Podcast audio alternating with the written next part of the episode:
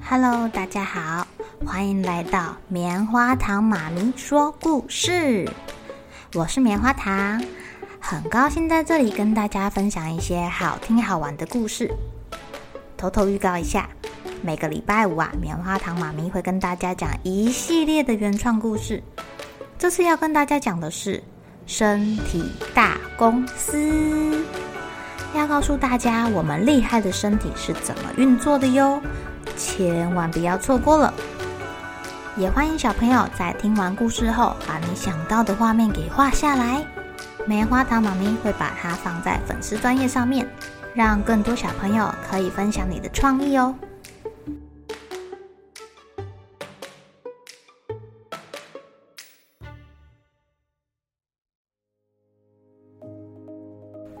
Hello，亲爱的小朋友，今天过得怎么样呢？棉花糖妈咪的小朋友从幼稚园回来，我发现他身上好像有一点点伤痕，我就问他，你怎么啦？他说有同学打他。那我又问他说，你有没有跟老师说呢？他摇摇头。哦，我就问他说：“为什么你没有跟老师说啊？”我们家的小朋友才说：“嗯，我不敢举手。”哇，小朋友，你有没有遇到这样的状况过啊？有什么事情，可是却不敢告诉别人？这时候，棉花糖妈咪跟我们家的哥哥说：“下次如果你有遇到事情，让你觉得不舒服。”你不跟老师说没有关系，回来一定要记得跟爸爸妈妈说哦。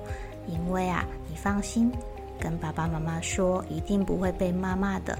不管你做了什么事情，我们要一起来解决问题。今天要跟小朋友讲的故事叫做《老师，我抓不到鱼》。小熊们今天全部都到小溪旁边，全班都在那里哦。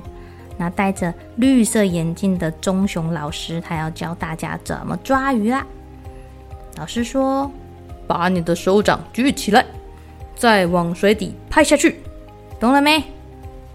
老师很有耐心的告诉大家捉鱼的方法，一定要先看清楚鱼在哪里，才抓得到鱼哦。哇，河水哗啦哗啦，淅沥淅沥的。小熊们也都好兴奋呢，笑嘻嘻的。等了好几个秋天，终于可以自己抓鱼吃啦！哇，水看起来很透明、很清澈哈，水里游着红色的鱼，哎，黄色的鱼，每只看起来都肥嘟嘟的，好好吃哦。小朋友说：“哈，我捉到鱼了！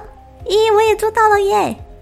哇！有两个小朋友把他们刚抓到的鱼丢到水桶，渐渐的，大家的水桶都装满了鱼。这时候，胖胖的小熊看起来有点害羞的举起了他的手：“老师，我抓不到鱼耶！”棕熊老师马上就走到他的旁边，很仔细的教胖胖小熊怎么抓鱼。不久，哇！啪啪啪的声音，打东西的声音，响遍了整条小河流。同学们都抓完鱼啦，准备要下课啦。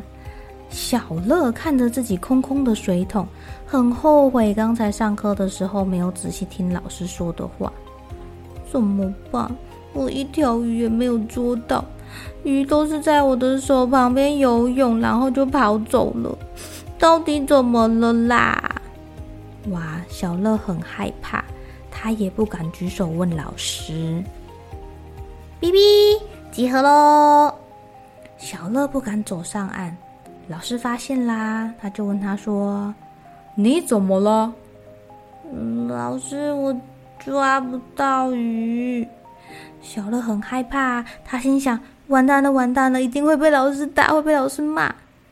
接着，他就听到。老师又再示范一次给他看啦！啊，小乐松了一口气。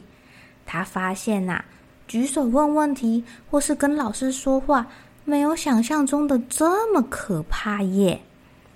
最后，小乐跟同学都提着自己的小鱼，开开心心的跟在老师后面，准备回家啦。